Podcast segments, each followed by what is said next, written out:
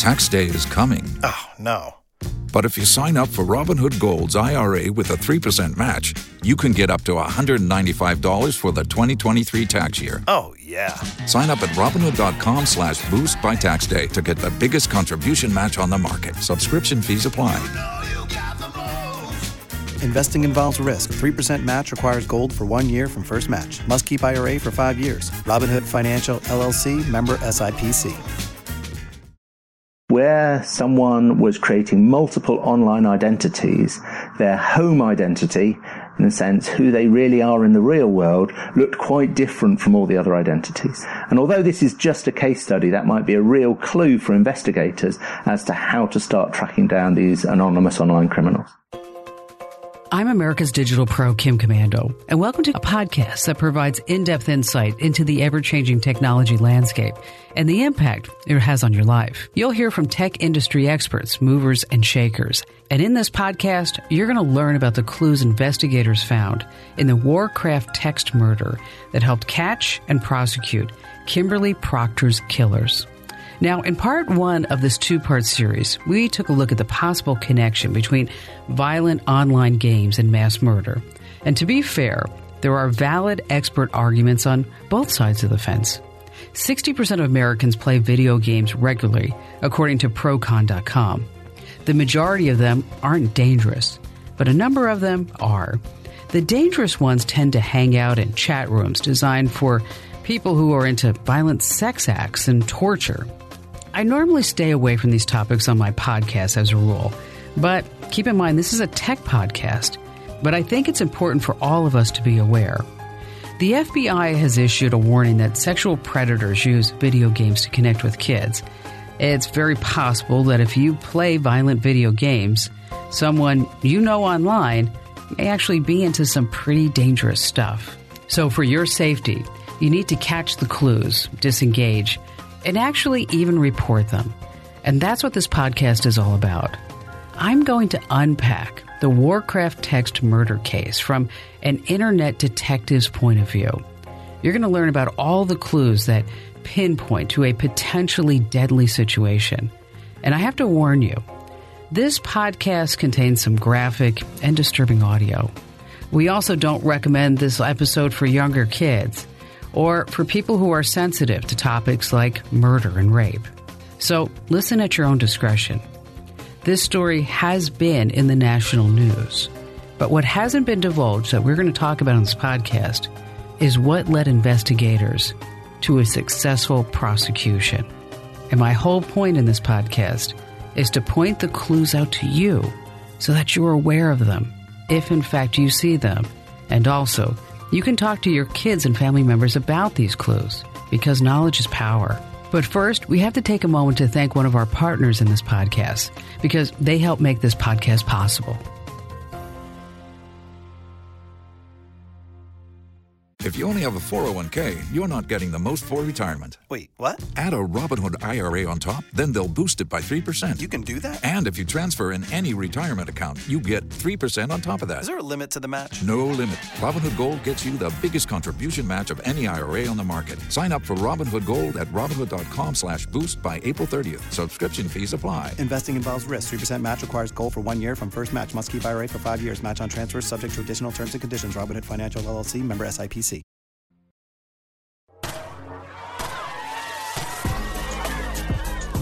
All right, welcome back.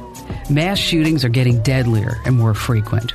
The FBI reports that active shooter incidents have more than doubled from the year 2000 to 2015.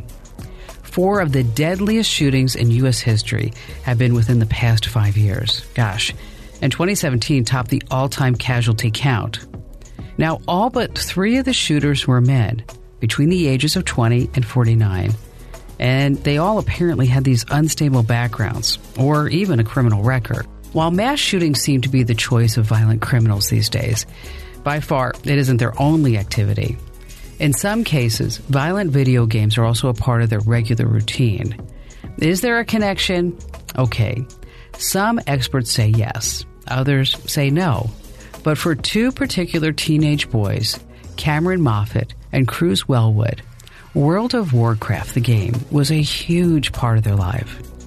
Kruse and Cameron were responsible for the horrific rape and murder of a beautiful young woman, a gal by the name of Kimberly Proctor. Let's listen to the news report. Then, we're going to track down the digital evidence that led to their arrest. Good evening. A Langford family is devastated after learning that the victim of an horrific murder in Colwood is indeed their daughter. The remains of 18 year old Kimberly Proctor were found burned beneath a bridge on the Galloping Goose Trail in Colwood on Friday night. Kimberly Proctor was looking forward to graduating from high school this spring. She was a teen who, like many, loved her computer, loved her pets, and thought a great deal of her friends. Her identity was not confirmed until late last night when the family got the news.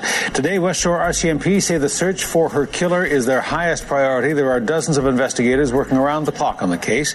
They are following up every lead and tip, no matter how seemingly small. And tonight, as they hunt for her killer, they're asking for your help as they try to track where Kimberly was, when, and with whom. At first, investigators had no idea who killed Kimberly, but they certainly had clues. Texts were on her cell phone, but it was in code words and comments used by friends on World of Warcraft. Clues on social media, chat rooms, and texts provided investigators with enough information to track down her killers. Because the killers loved the game World of Warcraft, much of the evidence for this case was discovered right there. Now, on the flip side, investigators believe that Warcraft may have been a contributing factor in the murder itself. Kimberly Proctor was bullied most of her life, according to her mother. So, when her mom sent her to a new alternative school, you can understand why she wanted so badly to be liked. She and Kruse Wellwood, her future killer, they actually became online friends, and here's where clue number one comes in. She opened up her heart to him in text messages and chats. They shared secrets and insecurities like teens have. But the closer they got, the weirder his texts became. Kruse admitted to becoming violent and explosive, but Kim just blew it off with a LOL when Kruse told her that she was too good a person, that she trusted other people too much. She just shrugged it off. She wanted to believe the best in people. She had no idea that his communication style, from a linguistic point of view, pointed to danger. She also didn't know that while their friendship was growing, a plan was also growing in the minds of Cameron and Kruse. And it was a violent plan. The two boys were into some really scary stuff online. And here's where another clue comes in. Their game posts, texts, and chats revealed that they had started experimenting with really gruesome activities like drinking blood and bodily fluids. They were visiting sadistic porno sites and fantasizing about bondage and rape. Then Kim got a super scary text message from Kruse's friend Cameron. You're going to die. That was the final clue. Well, it was more like a warning. Now, I don't know about you, but when I get a message that threatens my life, I take it seriously, and you should too. But many peer driven, people pleasing teenagers, like Kimberly, she continued to believe in the best in people. Kruse sent her a text next, asking if they could meet in person. What are you doing tomorrow? Nothing, other than babysitting at 3. I'm bored, and I was looking for someone to chill with today. I also wanted to apologize. Oh? Whatever happened to Kim? You deserve nothing. You kill your rabbit. I'd rather talk in person over a couple of bowls before babysitting. I gotta say that when I saw your text, I was shocked and confused. Unbeknownst to Kimberly, while they were chatting, Cameron and Kruse were texting back and forth. Again, please brace yourself for this unpleasant, extremely graphic description. The two are chatting online, and part of that conversation reads Cameron Moffat. I guess we plan for it, but we keep our eyes open. Kruse Wellwood. This is so funny. Jam a funnel in her and fill it with water. When you're done, pour Drano in her. I am going to rip her nose ring out and burn it. Burn her flesh. Moffat. I want to get it done. I don't want to wait. I'm not killing her right away, says Wellwood. Moffat asks, You're not going to keep her bound and alive? That's what I'm going to do, Wellwood replies, but I need to get her stoned first and possibly seduce her. Try quickly, Moffat laughs. Then Wellwood lays out exactly when the brutal killing will begin. I'll say, I think I'm going to make some KD when I'm going to attack her. All Moffat can think of then? I wonder if she has money and stuff, he says. I'm going to take stuff. Well, I'll take whatever she has. Later, that same day, the two teens kill the girl. Now, normally this kind of evidence would not be released to the public, but Kimberly's parents made it clear. They want people to know what these two were like. If you think vicious or weird texts are not that big of a deal, think again. You could be overlooking a potential sex trafficking situation, or at worst, a deadly one. Investigators found clues that the teens had planned the killing online. They used code words to initiate the attack, instructions on where they would hide the body, and what kind of fuel they would use to burn her. Those messages were collected by police, analyzed by a linguistic forensic team, and used by prosecutors to arrest the murderers. And here's an important clue. After the murder, Kruse tried to cover up his part in the killing by sending a text to Kimberly. He asked her if she's done babysitting, but he knew better. Having suffered one of the most brutal, unthinkable rape, torture, and murder sessions on record, she was stuffed in his freezer to be burned later. Now, I'm going to take the high road and spare you the details of what exactly happened to Kimberly. The point is, there were clues from the very beginning that Kruse had a good chance of becoming a murderer. In fact, here's a clue.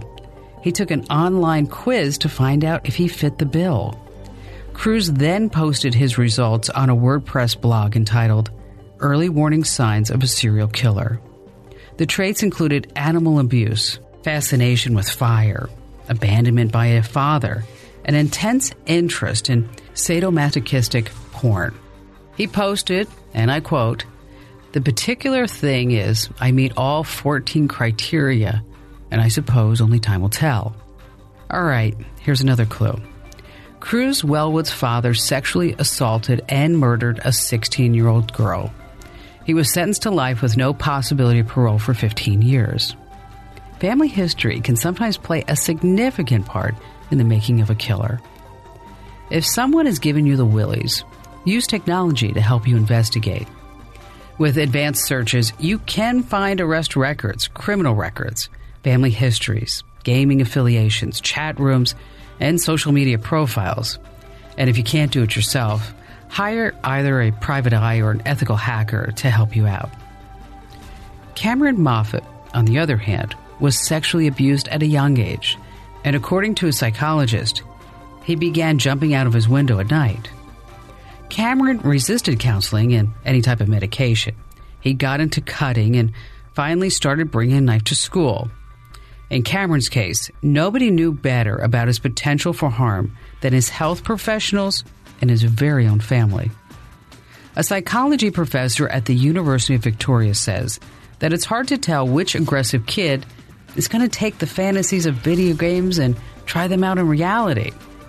But then she goes on to say that in Cameron Moffat and Kruse Wellwood's case, there would have been clues, which, as you know, there were.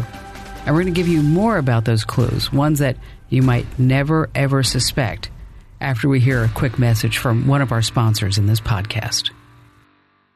If you only have a 401k, you're not getting the most for retirement. Wait, what? Add a Robinhood IRA on top, then they'll boost it by 3%. You can do that? And if you transfer in any retirement account, you get 3% on top of that. Is there a limit to the match? No limit. Robinhood Gold gets you the biggest contribution match of any IRA on the market. Sign up for Robinhood Gold at Robinhood.com slash boost by April 30th. Subscription fees apply. Investing involves risk. 3% match requires gold for one year from first match. Must keep IRA for five years. Match on transfers subject to additional terms and conditions. Robinhood Financial LLC member SIPC. Okay, you're back. When there's a murder, forensic experts can get in there and collect physical evidence. And a lot of times that's enough to convict a killer. But in Kimberly's case, her body was burned. There was no concrete evidence at first to convict the two boys. So, can a murderer be identified just by text messages and posts and what's going on inside chat rooms? The answer is yes. Just as a forensic team searches for physical evidence, language science and technology also help solve crimes. Linguistic detectives are really so called word scientists in that they look for clues in ransom notes and text threats, social media profiles, and chats to help them determine the sender's state of mind, and that's important. Some of the things they look for are speech cadence, or certain terms from a specific region. For instance, a drinking fountain in one part of the country might be a spigot somewhere else. Time differences are also a factor. What time was the text sent? Did the person appear to be in an afternoon frame of mind, or was it more like an evening text? In other words, there's a difference between grabbing a cup of coffee and relaxing with a cup of tea. People do these things at different times of the day. So let's hear from forensic linguist Professor Tim Grant.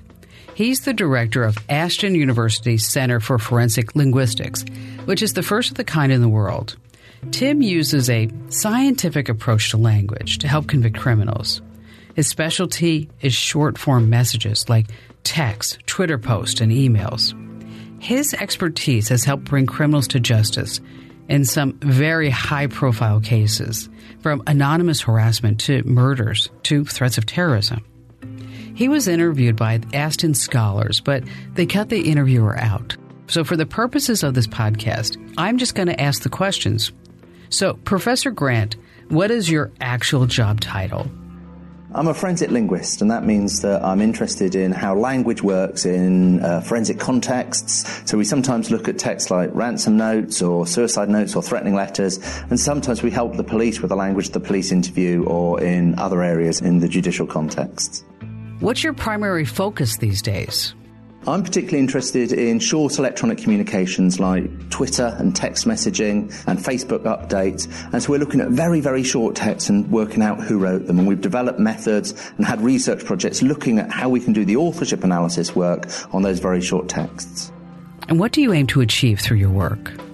The real impact that we look for is to improve the delivery of justice, and that's the real prize that we aim at. So, if we're working in the police interview context, that's allowing witnesses to have their proper voice, and they might be vulnerable witnesses, they might be second language users, so the interview might require an interpreter in the room, and all that changes the dynamic. So, we study that context and we help train the police in how to better uh, conduct their police interviews. Give us an example of how it works in terms of language analysis. So we had a case a few years ago now where a conspiracy to murder was in East London street slang. The conspiracy to murder was also done over internet relay chat. So two kids from the East End in London were chatting with one another and they were using East London street slang based in Jamaican English. So the threat to kill was actually in the phrase, I'll get the fiend to duppy her den. A fiend is a drug addict and a duppy is a ghost in Jamaican English. So to duppy someone might be to turn someone into a ghost. And that was was the conspiracy to murder, and we took our evidence of meaning to court and helped secure a conviction. Now, at the time of this interview, he and his colleague Emily were working on a very interesting but pressing case of a man who was interacting with underage children using, get this, 17 different online personas. Listen to how Emily was able to see patterns between the personas and spot connections between them, eventually identifying the offender. So the first key finding was that the majority of the personas that he used were actually quite consistent, but one of them seemed to stick out in terms of the linguistic patterns and moves that he used. So for the majority of the personas, they were taking this very sort of direct, aggressive approach um, to victims and introducing sexual topics very quickly and that kind of thing, um, and using more moves like extortion in the conversations. And this other persona um, looked quite different in that he spent much more time building rapport with that one, um, and it looked more concerned with the kind of development of friendships and perhaps romantic relationships, and it didn't use those aggressive moves in the way that the other personas did. On closer inspection, it looked like this one, this one persona was giving away little bits of identifying information about the offender. So he was giving um, his vocation and the name of his workplace um, and his sort of home living area. So we started to wonder if this is perhaps the persona that best reflects what we might consider the offender's offline identity. Tim, what was the takeaway in that case? Where someone was creating multiple online identities, their home identity, in a sense, who they really are in the real world, looked quite different from all the other identities. And although this is just a case study, that might be a real clue for investigators as to how to start tracking down these anonymous online criminals. Okay, that was cool. So many gems in that one interview. Find a fresh take on a fall getaway to Wilmington, North Carolina and beaches. Enjoy hiking trails in a state park, fresh seafood with a side of live music, and fall festivals galore. Then live it up along the Riverwalk in Wilmington's historic downtown. With three island beaches, Carolina, Kure, and Wrightsville, and a vibrant downtown, you get the best of the Carolina coast all in one place. Plan your fall getaway at WilmingtonandBeachesVacation.com.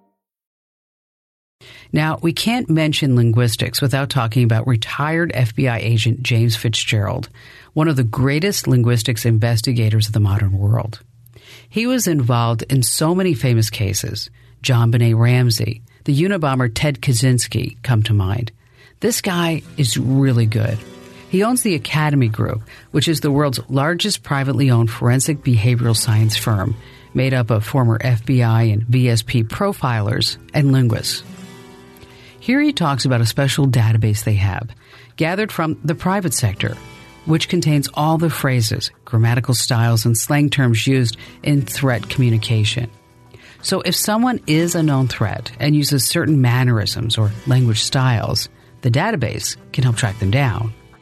I would come up with some language features. I didn't use a lightning bug on that, but a few other features. And I would say, hey, I need you to look for this sentence, this phrase, this clause. And she would sit and type. And sometimes I would get a hit and we could help us match cases then. But in many times, it would help us reinforce how rare that particular type of feature was of the thousands and thousands of different threatening communications in there. So now that with my, in my company, the Academy Group in Manassas, Virginia, we've since now have a private sector corpus, which is a collection of, of documents. And we now do the same sort of searches. So when I'm working my forensic linguistic cases, I will call our analyst and say, hey, can you look up this term or this even unusual? Who uses two semicolons in a row? Do we have any examples of that? And we can search that by every way, stretch, and means.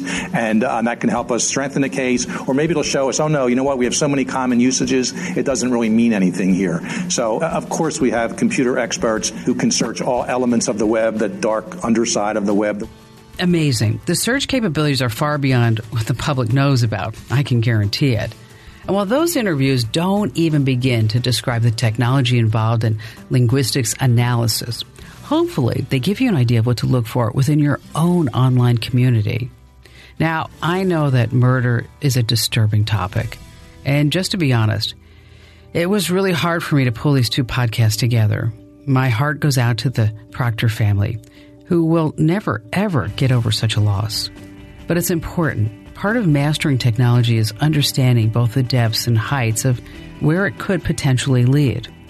See, technology helps us solve unsolvable crimes. Just look at DNA analysis. We can tell so much about a person just by a strand of hair. If you have a drop of blood from someone, it's like having a portrait and a history, all in that one drop. And it's getting that way with texting, post, and email. With technology, we can find out an awful lot about someone from just a short note. And it's good to see someone come to justice, but I'd rather see someone be stopped before they have a chance. I'd rather see you open your eyes to the tech clues all around you. And parents and grandparents, who's ever watching the kids, don't be afraid to monitor posts, texts, emails, and chat rooms. The kids may be friends with someone you've never met. Technology is not there to shut you out of your child's life, but to invite you in to learn more about their life. So be on the lookout for clues. Do the hard thing. And being aware of your surroundings is important. But seriously, what surrounds you and the kids more than anything else these days? It's crazy. It's technology. So you have to get in there and learn. And a good way to start is to subscribe to these podcasts, whether on Google Play, iTunes, or wherever you get your podcasts. This way, you're going to learn all you can while you can. I'd like to thank the Proctors for making their audio from the investigation public so that everyone can learn from it. I also want to say a big thank you to James Fitzgerald, the Aston Scholars, and Tim Grant for being an essential part of this podcast. And if you like this podcast, do me a huge favor. Be sure that you share it with your family members and friends. And also give us a great five star rating and a five star review over on iTunes, Google Play, or again, wherever you get your podcasts. And thanks for listening.